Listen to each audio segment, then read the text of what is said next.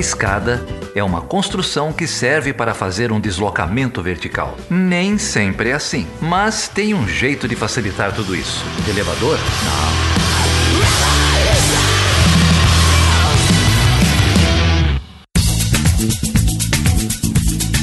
Maju, hoje a gente tem um convidado especial que não está aqui, é importado que nem você. A gente vai estar falando com o Nicolas Bozolo, Wagner Bozolo, a gente precisa enfatizar o Wagner, já que é o Wagner que tem salvo ele, inclusive de permitido que ele inclusive tenha participado das últimas eleições como eleitor na Alemanha. Nicolas, é um prazer estar recebendo você aqui conosco. Seja bem-vindo. Obrigado, não, o prazer é todo meu, Carolina. Muito legal estar aqui, obrigado aí pelo convite. Fico muito feliz de estar aqui. Gente, o Nicolas, ele é meu amigo, não vou falar de infância, porque é meu, meu, meu amigo... Você é uma criança, né, Maju? Você vai me humilhar aqui. Eu ainda sou uma criança. Meu amigo de adolescência. Foi meu crush na oitava série. Eu já vou fazer essa, essa exposição, entendeu? E a gente, a gente mora junto aqui em Berlim. Ele estuda, tá no mestrado de ciências políticas, cursou ciências políticas também no bacharel.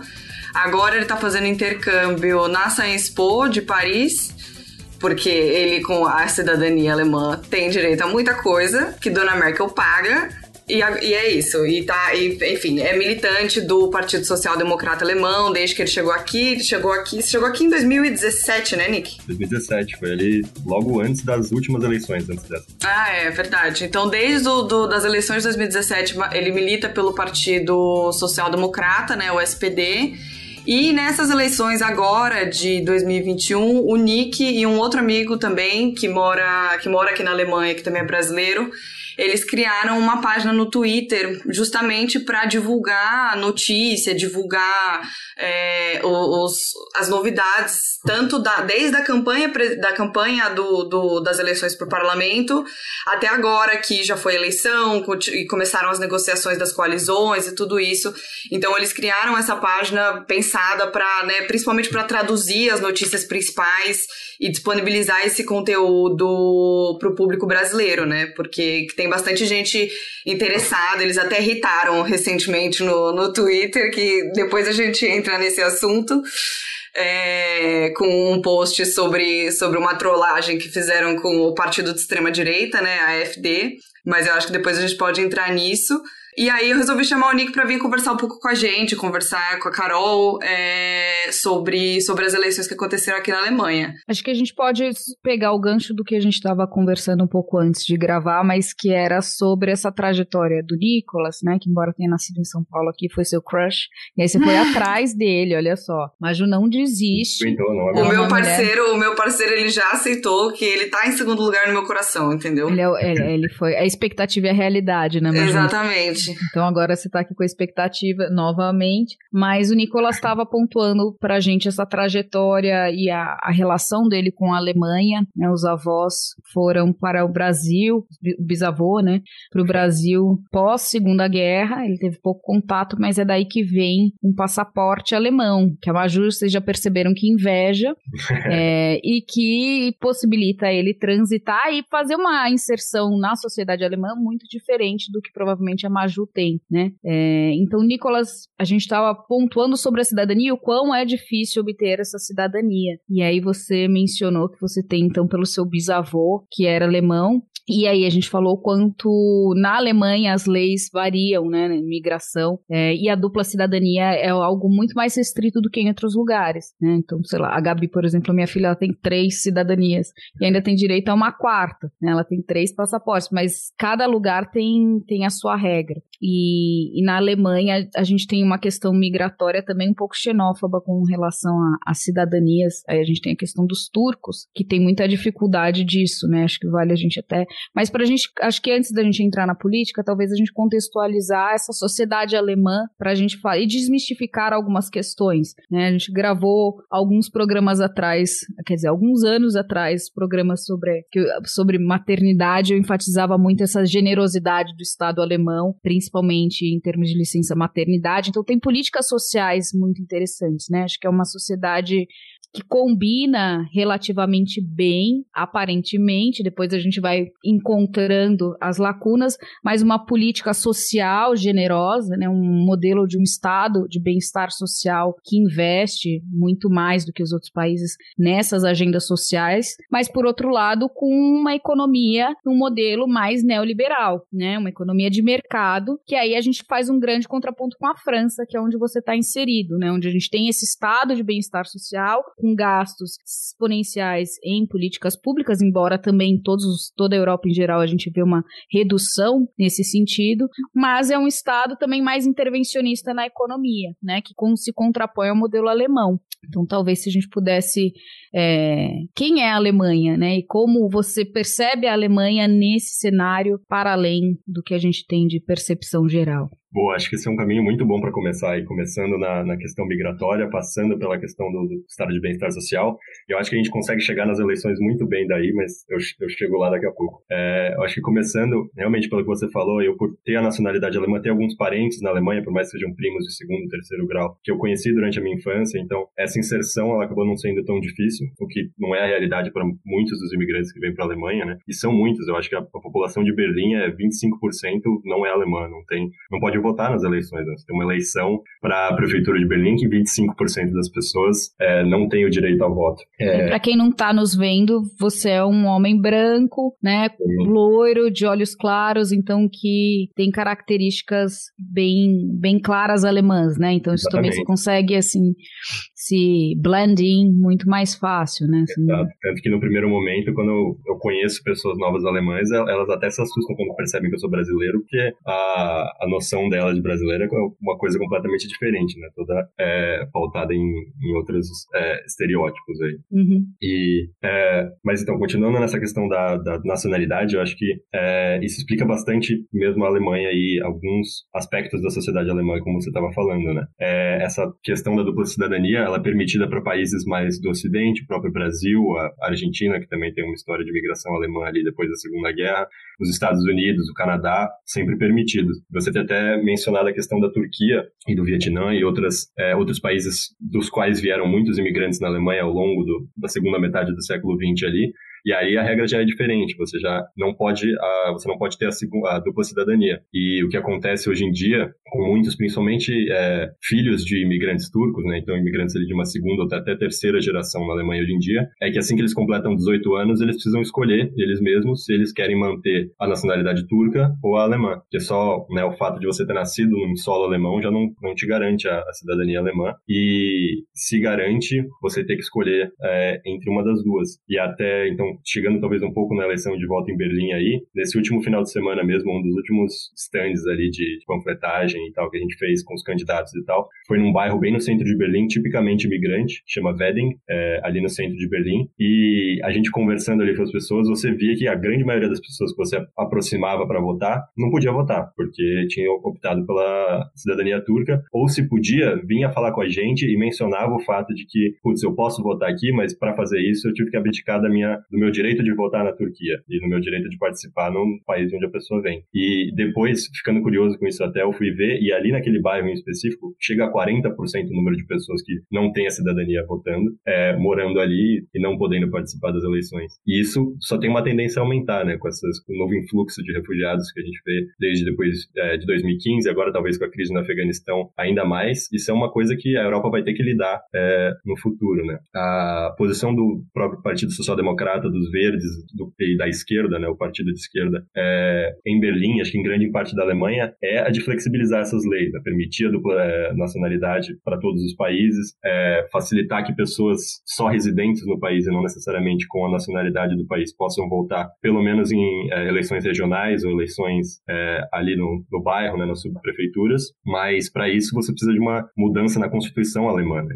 A questão da cidadania, a questão do voto, ela é intrínseca da democracia, e ela é protegida por várias, pela Constituição alemã e por todas as constituições. Então você precisaria de uma maioria de dois terços ali só entre esses três partidos de esquerda que num, acho que nunca se deu a nível nacional é, na história da Alemanha. Então são coisas muito difíceis de se mudar, mas que é um, é um debate que vai ter que ser feito na Alemanha e todos os países europeus, eu acho, cada vez mais agora nos próximos anos, é, que isso só, vai, só tende a se intensificar.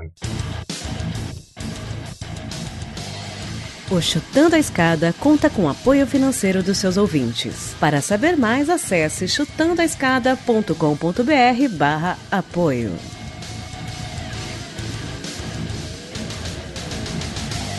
Vamos entrar nas eleições. É, infelizmente, me corrija aí, porque você que é o cientista político. Uh, mas, infelizmente, imigração parece que é uma agenda que vai, vai ser tocada, né? É um tema importante e essas eleições ocorreram é, às sombras da questão do Afeganistão, né? Onde todo o temor da Europa não era com as mulheres, a situação das mulheres, mas sim com um fluxo migratório e de refugiados muito previsível, né? Em uma nova onda agora desse grupo que é um grupo também muito presente já estatisticamente na Europa, né? É, mas que isso vai dar um, um um gás né, e vai incentivar uma nova onda de refugiados com a crise no, no Afeganistão. Então, as eleições ocorrem às margens desse, desse debate. Né? Será que vai vir uma nova onda? Quão grande será essa onda? Que impacto ela vai ter? Então, isso acende a importância, a pauta da migração, a agenda da migração no debate político. Mas agora vem a pergunta, você pode falar se eu estiver errada na minha leitura. Imigração é um assunto mais importante para influenciar o voto, embora todos falem, falem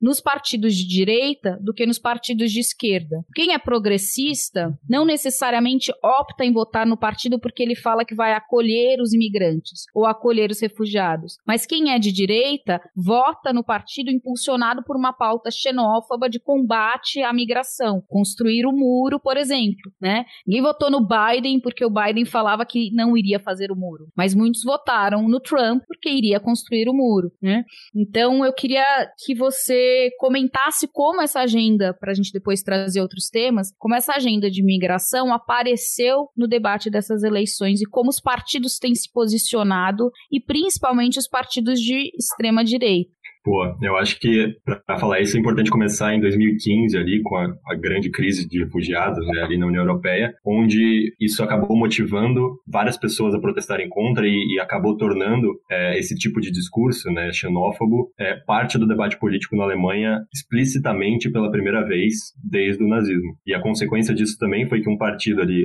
é, pequeno ali até na época, né, em 2014 ainda 4,7% eu acho, a alternativa para a Alemanha, né, a AfD,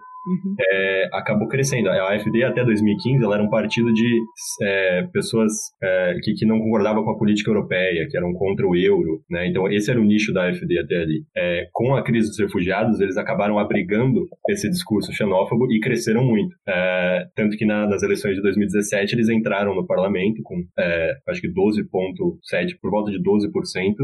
e foi a primeira vez que um partido à direita da CDU, da União Cristã, entrou no parlamento da da República Federativa Alemã. Né? Primeira vez que para direita da centro-direita, desde o nazismo, um, partido estava presente na política alemã com, com, relevância. E isso assustou muita gente, isso gerou vários debates na social-democracia, se pera, a social-democracia e a esquerda perdeu eleitores para a direita, né? principalmente ali da classe trabalhadora com menos escolaridade, é, que acabaram migrando para a AfD com medo de perder empregos, com medo de perder o bem-estar social alemão. Ali. Então, esse, e esse debate tomou conta ali, e tomou conta principalmente da centro-direita também. A Merkel acabou tomando a decisão ali em 2015, quando ela falou a, frase que marca esse período na, na, política alemã, é a frase dela do nós vamos conseguir, né? e a Schaffen das, é, que ela falou. E isso ressoou na, ressoa na política alemã até hoje, essa escolha dela de não ir para a direita é, e ocupar talvez esse espaço e deixar esse vácuo que acabou sendo ocupado pela AfD. Nessas eleições, felizmente, muito se tinha o medo de que a AfD ia continuar crescendo, ia é, tomar os patamares que a Le Pen tem na França, ou que o próprio é, Brexit e Boris Johnson conseguiram no Reino Unido. Muito se temia que depois de 2017 a AfD fosse crescer. Até porque com a grande coalizão que foi formada em 2017 entre SPD é, e União, a AfD passou a ser o maior partido de oposição na Alemanha. Como eles chegaram em terceiro nas eleições, eles, o líder da oposição no Bundestag era deles. É, então se tinha muito medo de que isso ia crescer. Mas felizmente acabou não acontecendo Nessas eleições de 2021, eles se estabilizaram em 10% e não conseguiram crescer, aumentar a sua base. É, talvez até porque os medos que se tinha ali em 2015 de que a Alemanha se, se islamizaria ou de que o bem-estar social alemão ia acabar, acabaram se, não se concretizando, né? Acabou se mostrando que era tudo um, uma besteira inflada ali de, é, de um medo xenófobo que acabou não, não se materializando. Então isso acabou enfraquecendo esse discurso deles, né? Quando eles agora dizem essas mesmas coisas de novo contra o Afeganistão, muito do povo alemão olha olha e fala, bom, vocês falaram isso da última vez e tá tranquilo até, né? É, por mais que ali, quando teve o, o atentado terrorista em Berlim, do, do, Estado Islâmico e na França e tal, é, parecia que isso estava se concretizando, esses últimos anos acabaram tranquilizando é, esse aspecto. Mas uma coisa importante de ver, e uma das coisas que a AFD tenta vender como um sucesso deles, e eles não ficaram muito chateados com esse resultado, não. Eles ficaram muito felizes de não terem caído, não terem voltado à relevância, de terem se mantido relevantes é, como um, um partido firme ali. E no leste da Alemanha, eles melhoraram o resultado deles de 2017. Eles acabaram, no geral, perdendo 2% ali, porque perderam bastante no oeste, mas eles estão se fixando ali na Saxônia, na Turíngia, nos estados ali mais próximos da República Tcheca e da Polônia, é, de uma maneira muito intensa. Nas últimas eleições na Saxônia, foi por pouco que eles não ganharam. É, eles não conseguiriam formar uma coalizão, porque ainda existe esse consenso na política alemã de que nenhum partido vai fazer uma coalizão com eles, mas é, a própria união de centro-direita, os liberais do, é, do FDP não vão, por sinal, os, os, liberais na Alemanha, a sigla é FDP, e toda vez que na nossa página no Twitter a gente coloca lá os FDPs, a quinta série fica maluca e todo mundo fica retweetando, dando risada. Mas é, mesmo eles, mesmo os liberais, mesmo a CDU, é, ainda existe esse consenso de não fazer uma coalizão com a AfD, eles veem a AfD como fora do espectro de partidos democráticos, e, mas essa crescência deles e essa capacidade deles de polarizar e se colocar contra todos os outros partidos, né, fica muito fácil para eles fazer esse discurso do establishment. Então, na Alemanha como um todo, isso parece não estar tá funcionando, mas ali na Saxônia, ali na Turíngia, eles, hoje em dia, foram o partido mais forte nessas eleições, né, naqueles dois estados, que são estados ali por serem parte da antiga Alemanha Alemanha Oriental é, economicamente mais fracos e mais pobres do que o resto da Alemanha, então essa desigualdade entre Alemanha Orient... antiga Alemanha Oriental e antiga Alemanha Ocidental, ela ainda é presente e pode ser usada além da xenofobia como é, artefato político ali por eles, mas então por isso eu acho importante, concluindo aqui, continuar é, se mantendo atento, por mais que eles tenham enfraquecido um pouco dessas últimas eleições para cá e é, essas, essas, relações como a gente tem na França ou tem no é, Reino Unido não aconteceram na Alemanha, o perigo está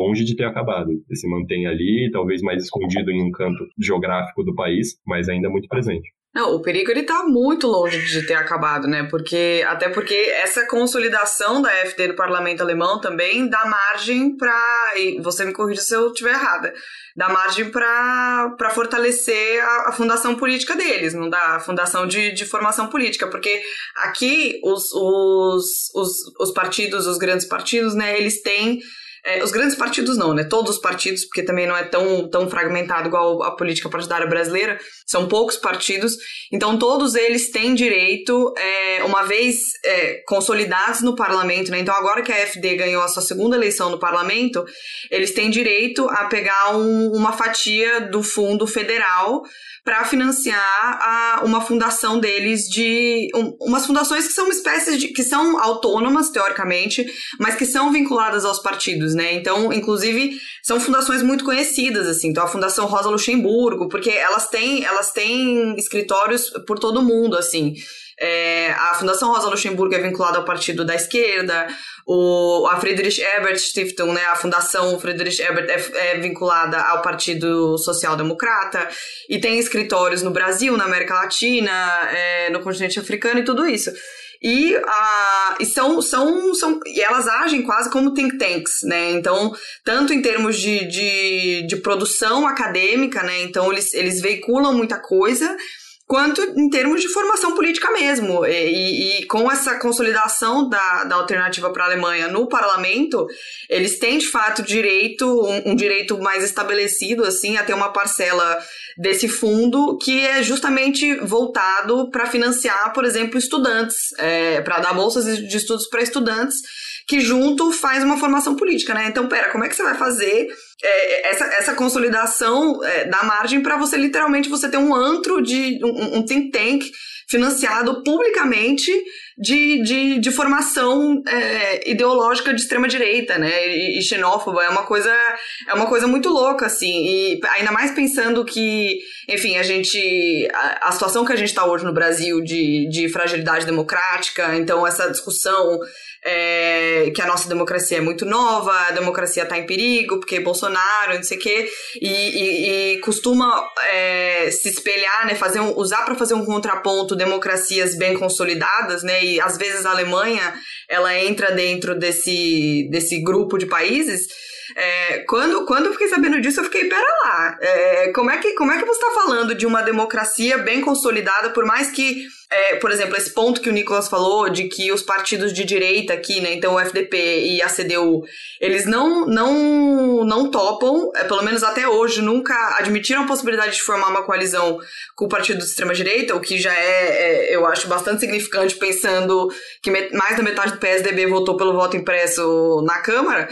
É, eu acho super importante, mas como assim que eles vão ter acesso a um fundo público para formar estudantes, para formar pessoas, para veicular publicações de cunho xenófobo, assim, sabe?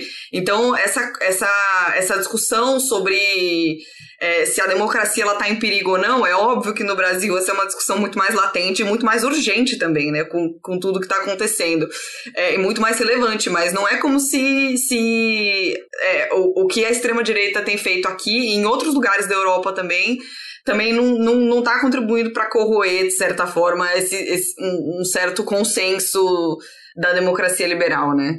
Vou te provocar, Maju. Para mim é perfeitamente normal que eles tenham acesso a esses fundos e criem essas fundações de disseminação de soft, elemento de soft power, né, um instrumento de soft power, é, já que outros partidos têm. Porque o problema inicial não é eles terem acesso a algo que qualquer partido legítimo dentro da política tem acesso, né? Seria inclusive ilegal eles não terem esses recursos. Mas o, o problema inicial é se permitir Exato, a sim criação de um partido de extrema direita e não só extrema direita e xenófobo, porque isso a gente vai ver inclusive, né, é, em outros países, mas uma coisa muito delicada na Alemanha que é um partido que flerta, né, para não dizer que é neonazista, que flerta diretamente com o neonazismo, como é o AfD, né? E aí é, isso eu acho que é particularmente delicado essa flexibilização da Alemanha uh, em se permitir esse discurso nazi, que esse discurso nazista retome, né? E que parte e que se insira na política. Depois de 70 anos de um esforço descomunal em tentar justamente se desvincular, né? E aí quando a gente pensa essa relação da própria Alemanha com a União Europeia, que é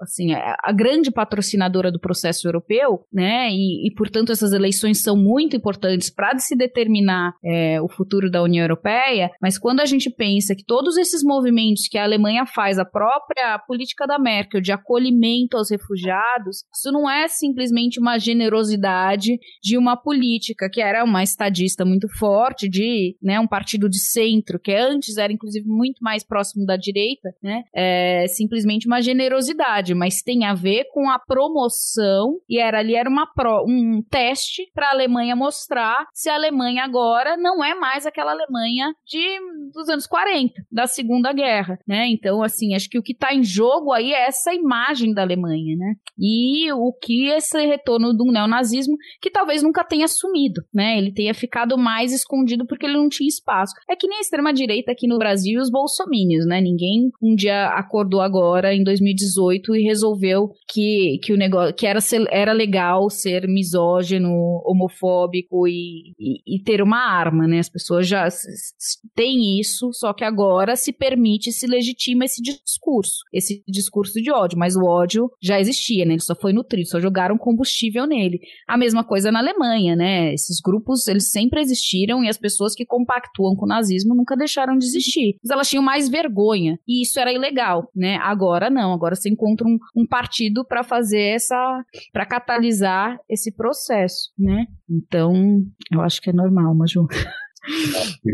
muito difícil de se combater também, até institucionalmente. Né? A Alemanha tem, desde depois da Segunda Guerra ali, eles meio que pegaram o paradoxo da tolerância do Popper, né, de não se poder tolerar os intolerantes, por mais que isso seja paradoxo, uhum. simplesmente ignorar isso e falar não vamos tolerar os intolerantes, contra essa nossa política. E institucionalmente isso vem sendo feito na Alemanha desde a Constituição depois da Segunda Guerra, né, na Alemanha, na República Federativa e depois na Alemanha Unificada, através de um órgão federal, que é o órgão federal para a proteção da da Constituição, né? E é proibido na Alemanha você ser um partido antidemocrata. Não pode ter, tem que, tem que acabar, não pode existir partidos que não sejam democráticos na Alemanha, pela lei. E através dessa lei, no começo dos anos 50, a Alemanha acabou proibindo, por exemplo, o Partido Comunista Alemão e pequenos grupos de, de extrema-direita também foram proibidos e ali a força policial entra para proibir que aquelas reuniões aconteçam, né? que aquelas ideias sejam propagadas.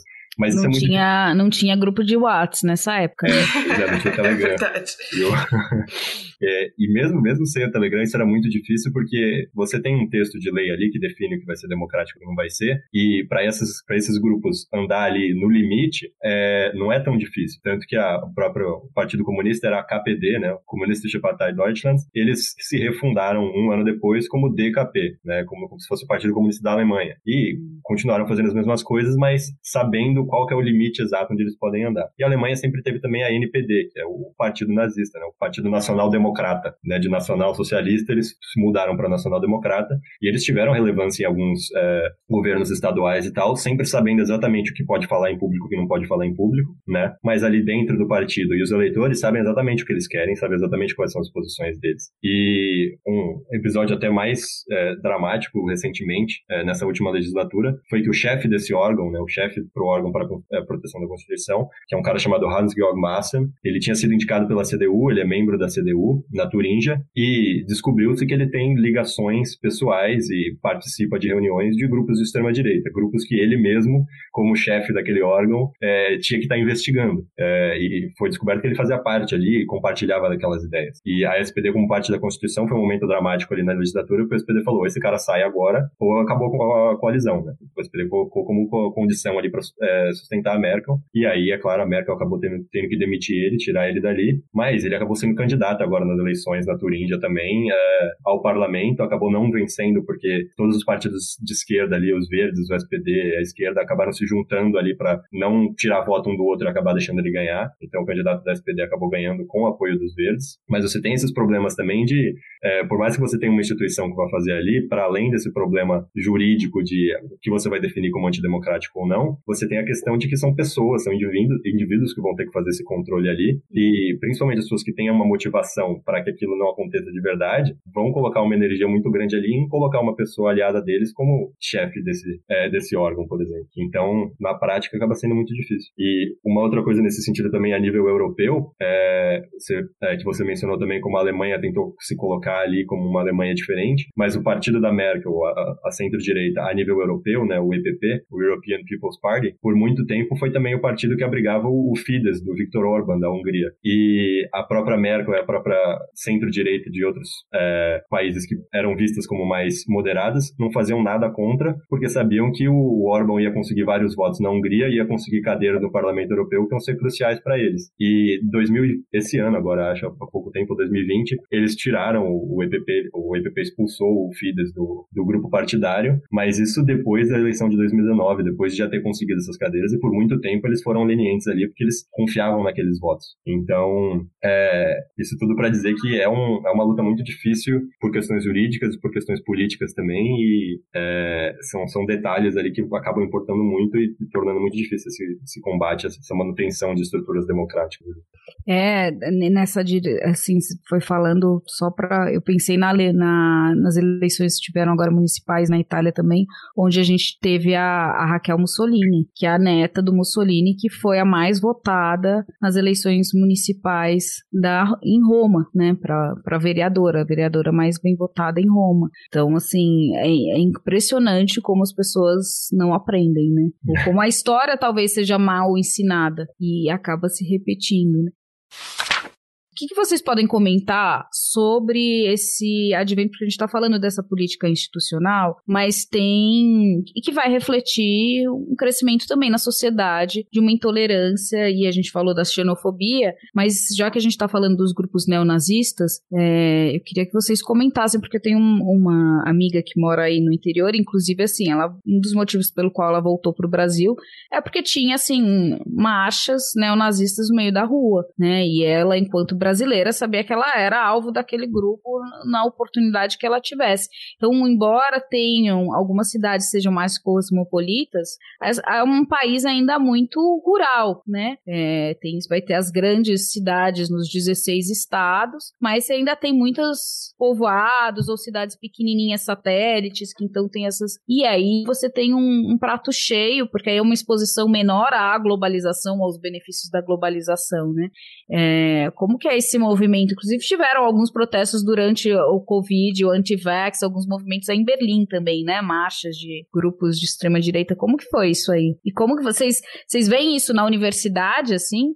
Tem a... Não? Não, na, na, assim, é, o, o Nick pode falar com muito mais propriedade do que eu, até porque ele tá aqui há mais tempo. É, não, mas você é latina, amiga. É. eu, eu, eu acho que talvez eu, eu, eu esteja um pouco mais ciente de, é, de, de histórias e de grupos e de lugares, talvez, assim. É, porque o Nick ele se disfarça um pouco mais, né? Mas eu lembro, teve um. Eu entrei faz, sei lá, uns dois meses, assim, para um grupo de, de boxe que é específico para mulheres migrantes e LGBTQIA.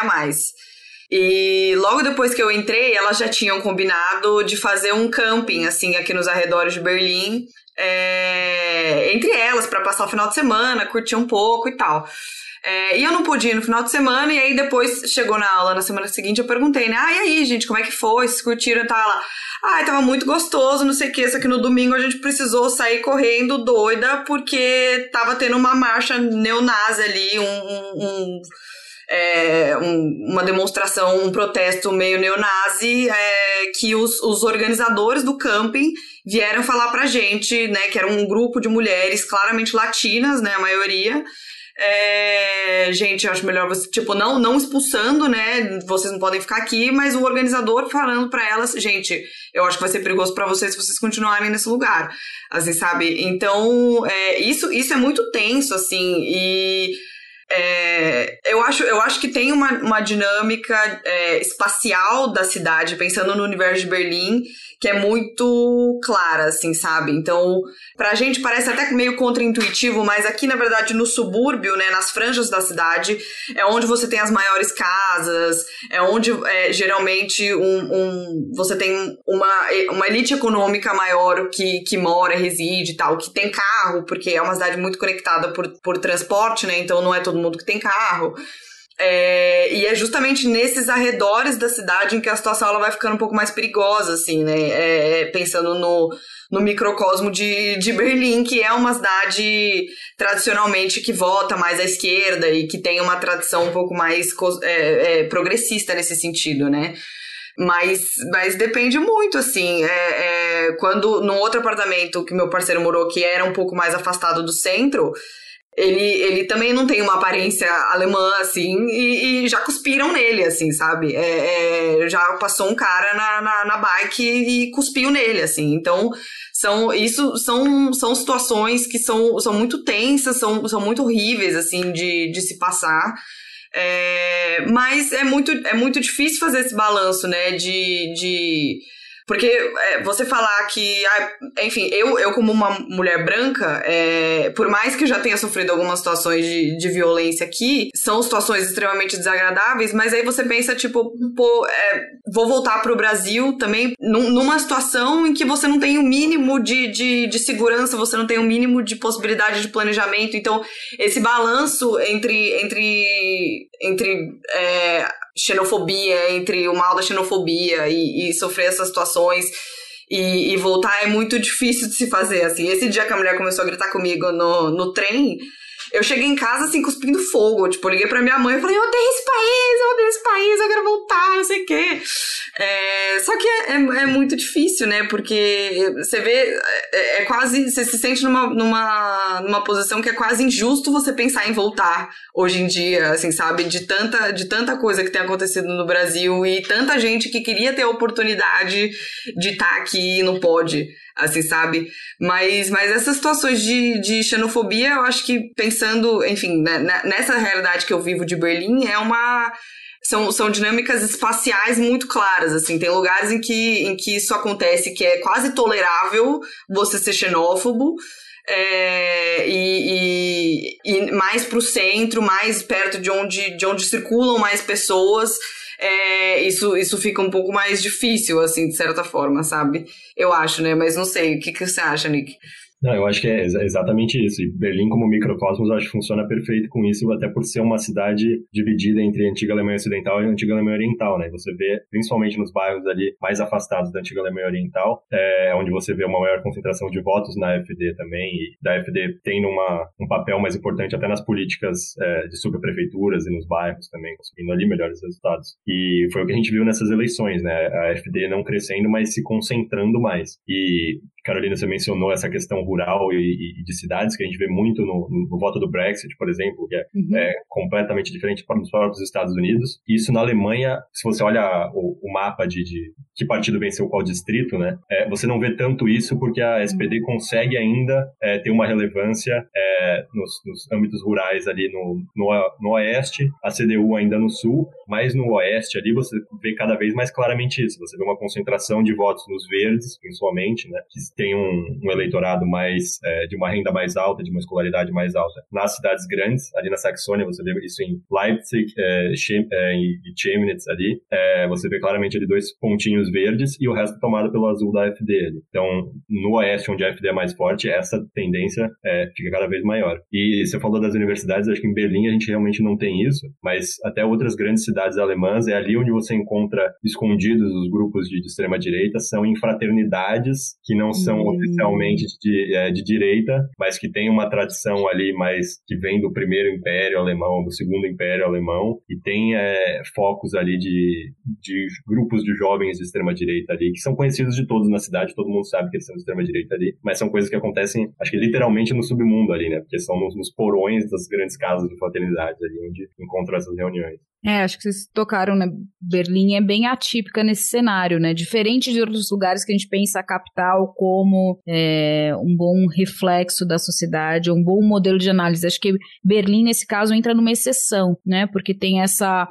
Primeiro, que tem um, uma concentração grande de imigrantes. Segundo, que tem. É conhecido algumas pessoas também que são preguiçosas, né? Tem muita. Os alemães, que são os, os protestantes lá do, do Weber, não gostam de Berlim, porque você tem uma população muito grande vivendo de benefícios sociais, seguro-desemprego, não tem isso?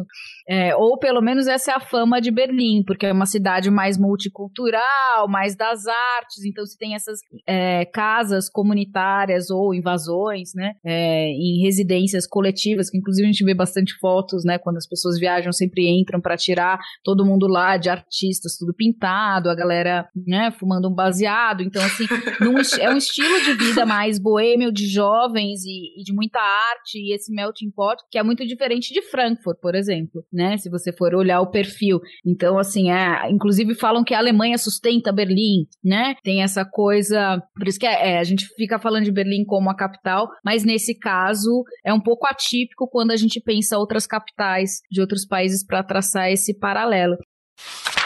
E aí, já que a gente está falando de Berlim é, descolada e alternativa, o que justifica a escolha da Maju, nem tanto a sua, Nicolas, pela sua cara, mas é, um ponto que você trouxe importante foi esse, né? Então a gente está falando de eleições que não foram eleições presidenciais ou para primeiro-ministro direto, né? Que a gente tem essas eleições para os deputados e eleições para os partidos, então diferente do Brasil, as pessoas escolhem, fazem, votam duas vezes, né? Uma na pessoa e outra no partido, que às vezes é meio paradoxal, porque você pode votar num deputado do AFD e no Partido Verde, né? Você fala, gente, bem, bem contraditório.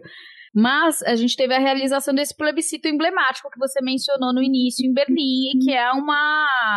Acho que foi uma inovação interessante para a gente pensar essa crise habitacional que a gente vivencia muito aqui no Brasil, né? E que, e que vem sempre em pauta agora novamente com o Boulos, que foi candidato a prefeito, né, e no, no MTST, é, do movimento dos sem tetos aqui em São Paulo, ele como líder, a gente viu é, essa pauta aqui nas eleições municipais ganhando muita força falando que o, o bolo se ganhasse invadir sua casa, né? Sempre tem gente, como as pessoas depois não acreditam em Papai Noel, né? Que é muito mais assim viável, muito mais realista como fantasia do que achar que o Boulos vai invadir o seu apartamento no Itaim, a sua penthouse e vai colocar 15 sem tetos ali. Mas enfim, tem essa dificuldade, né? E, e Berlim, assim como grandes centros, tem uma crise habitacional muito grande e muitos apartamentos desocupados. A gente teve a realização em paralelo com essas eleições desse plebiscito que você comentou. Queria que você falasse um pouco mais sobre isso, porque foi uma iniciativa de consulta popular e de políticas públicas interessantes para se pensar essa crise habitacional. E que ficou muito marginalizada. A gente não falou tanto da Merkel, né? E viu a imprensa aqui no Brasil cobrindo tanta Merkel que isso passou meio despercebido. Pois é, e foi um, um movimento, assim, extremamente surpreendente e muito impressionante, assim, em tamanho, em organização e em velocidade com que eles conseguiram colocar aquilo de pé. É, você estava falando de Berlim, acho que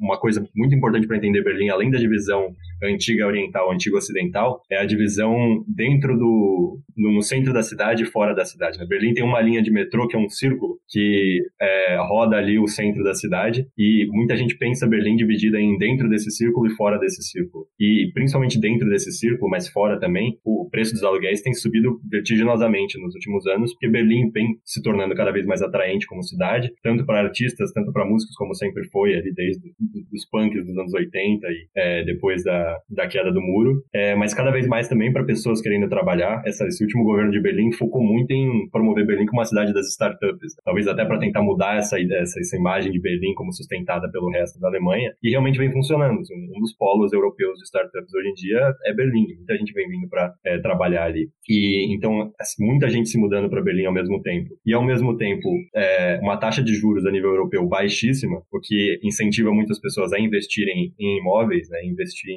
é, nesse tipo de investimento, porque acaba tendo um retorno mais, é, mais alto. Se você não pode comprar títulos do governo, é um, um jeito muito seguro de se fazer investimentos, então isso uhum. incentiva muito a especulação imobiliária. É, isso jogou o preço dos, é, dos aluguéis lá para cima. E junto a isso, e um dos pontos que esse movimento critica, é uma concentração muito forte de muitos apartamentos na mão de, de, é, de poucas empresas. Né? O movimento chama Deutsche Wohnen, é expropriar a Deutsche Wohnen e as outras. Deutsche Wohnen é o nome dessa empresa que detém milhares de, de apartamentos em Berlim. Não sei exatamente quantos por cento, mas realmente são muitos. Assim, é, algumas pessoas, principalmente do, é, do movimento, chegam a falar em monopólio assim, do, é, das, é, das habitações em Berlim, das, casas e apartamentos. E o que a antiga, é, o antigo governo agora, até 2021 de Berlim, tentou fazer, que era um governo de esquerda, né, liderado pelos social-democratas, mas na coalizão com os verdes e com a esquerda, o que eles fizeram foi congelar os preços por cinco anos. Né, foi o que eles chamaram de uma tampa dos é, aluguéis, como se os aluguéis estivessem ali numa panela. Você coloca uma tampa para não transbordar e era para durar cinco anos. Nesses cinco anos a ideia era ir construindo vários outros apartamentos para assim que você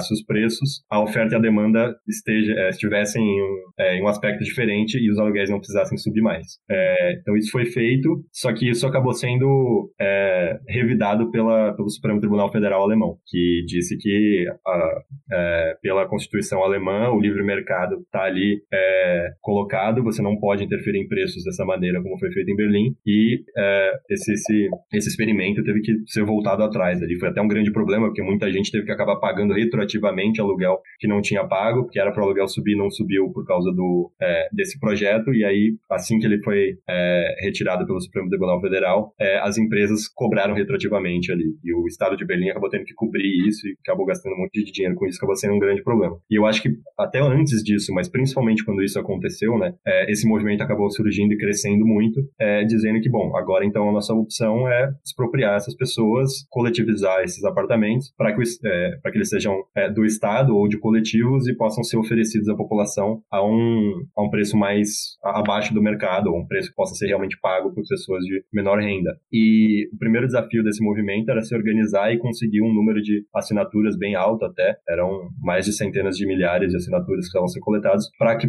fosse feito um referendo acerca desse tema. E vários coletivos diferentes, vários a própria esquerda, o partido e os verdes a, apoiaram firmemente isso. A SPD acabou é, se dividindo e eu falo mais disso logo mais porque isso vai ser importante agora na hora de concretizar essa proposta. É, com apoio de vários movimentos sociais e desses partidos, o movimento foi crescendo muito, se organizando organicamente em vários bairros. É, começou a coletar essas é, assinaturas. Tinha um período agora esse ano, no começo do ano ali, abril, março. Qualquer lugar que você fosse de Berlim, você ia ver alguém com a jaquetinha do movimento ali em amarelo e roxo, coletando assinaturas. Coletaram centenas de milhares de assinaturas, conseguiram, é, mesmo com a justiça de Berlim e com as empresas e tal, fazendo um lobby contrário e até tentando dificultar o processo legal ali, é, para que não fosse possível coletar assinaturas, conseguiram coletar as assinaturas. E, e aí, junto com a eleição dia 26, teve a pergunta também se deve se expropriar as empresas que possuíssem, acho que mais de 3 mil apartamentos. Esse foi a, é, a linha que colocaram.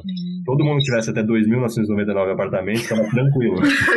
Só vendia um e aí não ficava expropriado. Porque eles não iam. Aí, não, mas é uma coisa idiota essa lei, vai. É. Porque a expropriação é você tem, tem que ter 3 mil. Então aí você cria duas empresas, faz as duas. Porque é. a expropriação era da empresa inteira, não? Ou você ia tirar o um para ela ficar com 2.999? Você ia tirar, eu acho que até, até esse limite. A empresa poderia continuar com 2.999. Hum, Mas eu acho que é, isso teria. Isso são todas as questões que foram levantadas também. E até o preço, né? Porque você teria que pagar essas empresas por esses apartamentos. Você não pode simplesmente expropriá-las. Hum. A expropriação faz parte da lei alemã. Ela está presente na Constituição, pode ser feita. Mas você tem que compensar as empresas. Você não pode só tirar. Nossa, o... que decepção, Nicolas. Eu achei que ia ser algo muito mais revolucionário. É, não. É, então, furada! Assim, que o, furada. O, o movimento apresentava os cálculos dele de quanto isso custaria e ele era muito abaixo dos cálculos que as empresas apresentavam ou que é, partidos de direita apresentavam. E, então, ainda tinha esse debate né, de quanto vai custar no final. Isso nos leva agora, o movimento passou, 56, 57% dos votos foram a favor, então foi um, um, claro voto da população de Berlim a favor. E o que eu achei muito interessante durante a campanha é que foi feito muita campanha a favor, o movimento estava nas ruas entregando panfletos, cartazes pela cidade inteira. E o que eu achei muito esquisito foi que não tinha ninguém fazendo campanha pelo não. Não tinha um outro lado, as empresas não se movimentaram para fazer uma campanha contra esse plebiscito. E 2017, na última eleição, teve um plebiscito sobre se ia fechar ou não o aeroporto de Tegel, que é um aeroporto que ficava ali no uhum. centro da cidade. E como ia abrir um outro aeroporto, ficava, ficou a questão se ia ficar redundante ou não aquele aeroporto. Teve esse plebiscito. E o FDP, o Partido Liberal, colocou cartaz na cidade inteira, fez uma campanha gigantesca contra o fechamento do aeroporto. E aí agora que tem uma campanha para expropriar empresas, que é a coisa mais absurda para um partido liberal, eles não botaram um cartaz, nem mencionaram isso. Falaram que era contra, não fizeram nada. Eu achei muito esquisito isso. Até agora eu não entendo como é que isso foi feito. Mas eu acho que o que explica um pouco isso era realmente esse ceticismo deles de isso aí não vai virar nada, se virar, vai acabar valendo até a pena para as empresas e tal. E agora, depois das eleições, a gente vê que nas eleições para prefeito o SPD ganhou de novo. O SPD governa Berlim, acho que desde 2001, 2002, assim, mais de 20 anos. Só que dessa vez ganhou apostando muito, não nas pessoas que moram no centro, que são pessoas mais de esquerda ali, são onde moram esses artistas, ou até pessoas que estão trabalhando nas startups agora, mais jovens, mais de renda mais alta, que votam nos verdes, votam, são mais progressistas ali. Mas a estratégia do SPD nessas eleições foi apostar nas pessoas que moram ali em volta. Então, nos trabalhadores alemães mais antigos, nos é, idosos que vivem ali é, nos, nos, bairros mais afastados, as pessoas de renda mais alta, as pessoas mais conservadoras. Então, o SPD foi eleito novamente, foi reeleito, mas o candidato já é diferente, né? O prefeito até agora resolveu se candidatar para o Bundestag, para o nível federal, uhum. e a que assumiu agora, Francisca Giffey é o nome dela, ela assumiu essa postura mais conservadora, e eles estão agora no momento de negociar qual vai ser a coalizão. Né? A coalizão que governava antes, de SPD, Verdes e Esquerda, ainda tem uma maioria, mas é, SPD e Verdes estão decidindo agora se continuam com a esquerda ou se não é, assumem o FDP na, na coalizão, ou até mesmo a CDU de centro-direita. Então, as chances de, de isso realmente ser concretizado, né, se o plebiscito não tinha um aspecto mandatório, uhum. né, ele recomendava que o governo aceitasse aquela resolução, e a resolução era expropriar as empresas ali acima de 3 mil, é, e pode, o governo já falou que vai fazer isso, porque respeita o plebiscito, mas quando que vai fazer fica em aberto, e como vai fazer fica em aberto. Né? Pode ser que faça isso e ao mesmo tempo faça um estudo que mostra que vai custar sei lá quantos bilhões de euros e fica inviável, ou alguma coisa assim. Então o movimento uhum. continua lutando e continua pressionando para talvez fazer um outro referendo em que se vote de fato uma lei direto e aí seja mandatório, mas aí é mais complicado, e pressionando os partidos a, a tomarem essa atitude. Mas agora, se realmente vai ser concretizado, ou não, está em aberto aí. Mas... Eu ainda tô chocada. Porque assim, o argumento. É, primeiro, esse número cabalístico, 2.999.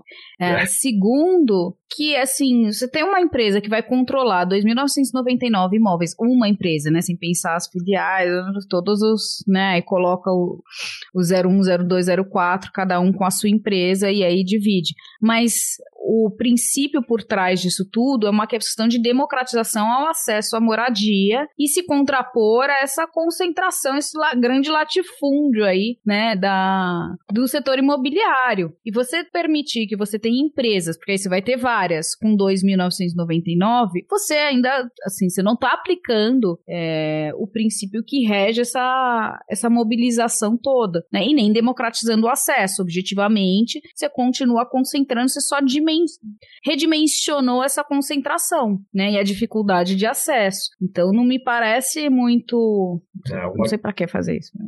Uma, uma crítica que até a, a, própria candidata da SPD sempre fazia é que esse movimento não cria mais nenhum apartamento. Né? Exato. E o que a, os liberais principalmente argumentavam é que isso pode até assustar outras empresas que possam querer investir em construir mais apartamentos, porque elas vão ter medo de ser expropriadas no futuro. E fica essa questão. O o contraponto que o movimento sempre coloca é a cidade de Viena, na Áustria, que é uma cidade que detém, eu acho que mais de um terço dos apartamentos são públicos são do Estado e de é, empresas estatais. E Viena é um, é um lugar onde, é, apesar de estar sob o mesmo efeito dos, do, da taxa de juros baixa e de uma taxa de imigração para a cidade grande, o preço dos aluguéis não subiu nem comparativamente a Berlim. Então a ideia é essa que você cria em Berlim essas relações como em Viena. Bom, você trouxe para a gente ir caminhando aí, né, por um desfecho, mas você pontuou a coalizão, então, que o SDP é, é majoritário e governa Berlim há muito tempo, mas mudou um pouco o perfil do seu eleitor, é, e que aí isso tem a ver com a ascensão dos partidos menores, né, tanto os de esquerda, não a esquerda, porque a esquerda perdeu, né, isso foi uma lavada, no, nos dois polos a gente mencionou a AFD, o de extrema direita, que se consolidou aí na margem dos 12%, mas teve uma vitória muito expressiva em regiões estratégicas, então o uhum. perigo aumentou, na verdade, né?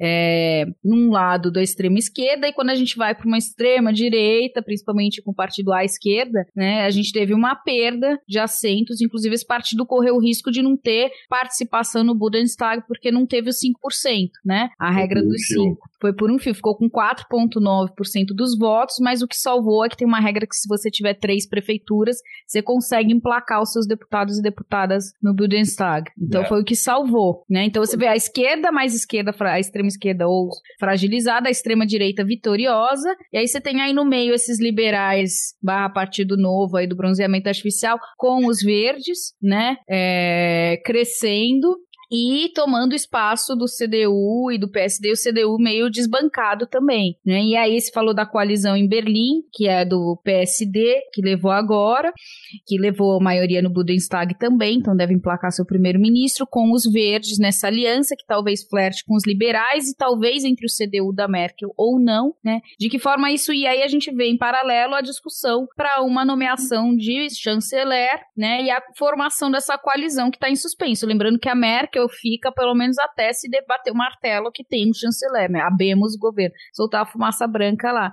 É, como que você está vendo? Você acha que em nível federal a gente deve ver uma coalizão parecida dos verdes? Né? Os verdes provavelmente vão entrar, né? Dos verdes com esse o, o PSD o CDU será que entra nessa coalizão? Porque o Olaf, que é o candidato do PSD, era o vice-chanceler da Merkel. Então mudou, mudou, mas não mudou muito, né? Eu sei que você torcia aí pro PSD, militava e tal, mas assim, né? Seis por meia dúzia. É, e aí ele, né? Então ele, bom, tem uma lealdade, teoricamente, ao partido da Merkel, que, né? Ou pelo menos retribuir o favor é, nessa coalizão. Como que você vê que deve se desenhar e quando a gente vai saber quem vai ser o novo chanceler da Alemanha? Boa, é. Essa é a questão agora que as, que as mídias alemãs e tal, e a política alemã tá, tá se debatendo sobre agora. Essa é o, o próximo passo agora das eleições, é ver como que é, essas coalizões se formam. Né? E é o que você falou, acho que no geral, principalmente com os extremos mais enfraquecidos agora, mais uma vez a Alemanha vai se manter ali nesse, nesse pequeno espectro entre centro-esquerda e centro-direita que vem desde 1950, quando surgiu, né? Os chanceleres sempre foram ou da centro-esquerda do, é, do Partido Social Democrata ou da centro-direita da, da União Cristã. E agora agora, acho que foi a quarta eleição, ou terceira eleição só que o SPD na história da Alemanha conseguiu ficar ali um pouco na frente da, da União é, e vai conseguir provavelmente colocar o seu chanceler ali. No, logo nos primeiros dias depois da eleição estava incerto porque duas, dois tipos de coalizões eram, é, eram possíveis, né? Ou uma que eles chamam de coalizão semáforo, porque hum. é entre o, o, SPD que é vermelho, os liberais que usam o amarelo como cor e os verdes que usam verde, formam ali as cores do semáforo para facilitar o dia a dia, no jargão eles, eles chamam de coalizão semáforo.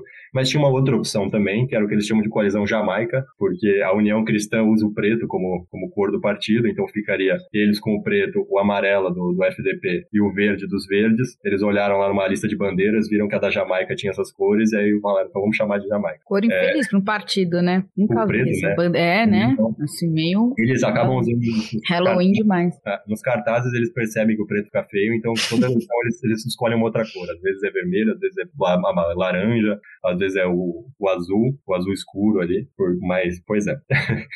e depois das eleições, então, tinha essa dúvida se qual dos dois seriam. Os verdes e os liberais, como eles viram que eles estavam em qualquer uma das opções, eles seriam parte do governo independentemente, né? Ainda existia a opção de fazer uma nova grande coalizão, agora com o SPD na frente, mas esses 16 anos de Merkel, 12 deles foram uma grande coalizão liderada pela Merkel e a SPD não aguenta mais. Os social-democratas percebem, essa relação se desgastou muito nesse tempo e o, o consenso é de que tudo que dava para ter feito entre esses dois partidos ali de é, acordos já foram feitos, não faz mais sentido, né? Até em 2017 só teve essa nova grande coalizão porque a Angela Merkel tentou fazer uma coalizão jamaica que acabou dando errado, que eles não conseguiram negociar ali, e aí entrou em uma crise de Estado ali, não sabia se ia ter novas eleições, o que, ia fazer, e aí o SPD acabou falando, bom, tá bom, então, para não ter novas eleições, para acabar com essa, é, esse drama, a gente faz uma nova coalizão. E mesmo isso, depois de muitos debates internos e uma divisão enorme do SPD ali entre quem topava fazer uma nova grande coalizão, principalmente a juventude do partido se colocou veementemente contra e acabou saindo derrotada. Mas então, essa grande coalizão é, vai ser a última das últimas opções e é capaz até mesmo de novas eleições serem mais prováveis do que ela. Então, os verdes e os liberais viram esse cenário e falaram: bom, a gente está nas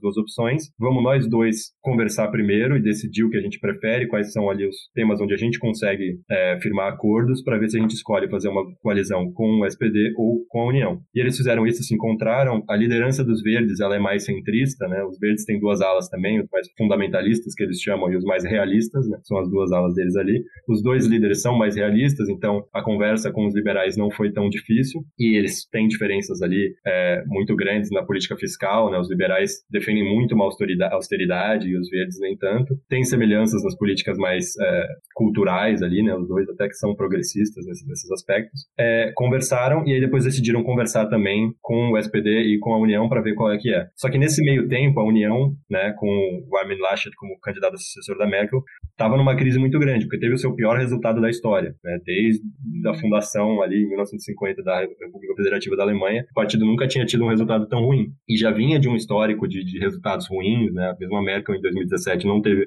um bom resultado, teve um resultado abaixo também nas eleições parlamentares agora, e está tendo uma crise interna muito grande, né? Muito se duvidou do Armin Laschet como candidato, ele não é bem visto pela opinião pública, por pequenos escândalos e até escândalos maiores de corrupção que aconteceram no partido durante as eleições. E então a opinião pública claramente prefere o Olaf Scholz, que foi o candidato da eleição é, do, do social-democratas, como é, como novo chanceler. E como a União não estava com uma estrutura interna ali boa para conseguir negociar, acabou que ontem ou antes de ontem, eu acho, é, os verdes e os liberais tomaram a decisão de começar a negociar uma coalizão semáforo com os social-democratas. Então é isso que é está acontecendo agora. Eu acho que hoje foi a primeira reunião entre os três, ontem foi a primeira reunião entre os três partidos, entre os social-democratas, os liberais e os verdes, para tentar achar ali é, projetos em comum que possam acontecer em um novo governo aí. E isso vai acontecer agora ao longo das próximas semanas. Eu acho que pelo menos até o final do mês eles vão negociar é, os cargos ali, que partido vai ficar com qual ministério, mas também os projetos. E a Alemanha, na burocracia deles, eles são, são bem metódicos ali quanto a isso, né? As, esses processos de negociar coalizões, eles são é, sempre bem definidos e no final dessas negociações, é, eles criam um contrato de, coalizão, que geralmente tem uma, um documento de umas 100, 150 páginas, em que está escrito tudo que eles vão fazer nos próximos quatro anos. Então, todos os acordos políticos já são firmados agora, tudo ali escrito bonitinho, essa lei aqui que a gente vai passar, nesse, na migração a gente vai fazer isso, nesse, no, no aquecimento, contra o aquecimento global a gente vai fazer isso, isso e isso. E aí você tem quatro anos de legislatura trabalhando aquilo, né, passando uma lei depois da outra, até cumprir tudo que foi acordado antes da coalizão. Então, esse é o processo que vai acontecer agora, negociar esse contrato, é, provavelmente as bases do SPD e dos Verdes vão ter que aprovar o contrato, porque os partidos têm essa política, os liberais deixam para a cúpula do partido mesmo e tudo bem. É, e se as bases aprovarem, se as cúpulas aprovarem, aí fica firmada a coalizão e aí eles podem chamar o presidente, pedir para o presidente indicar provavelmente o Olaf Scholz como chanceler e aí o Bundestag pode ir lá e eleger o, Olaf Scholz como chanceler.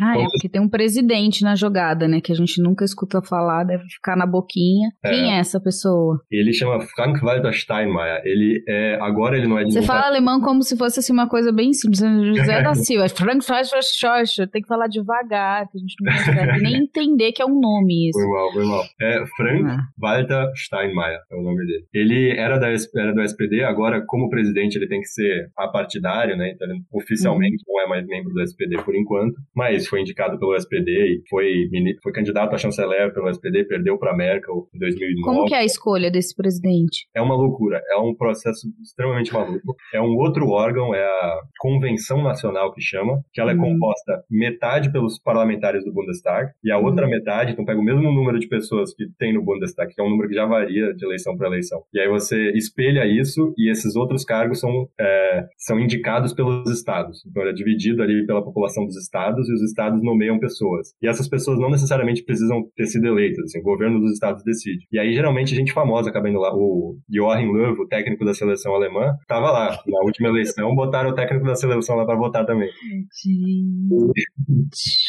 Pois é.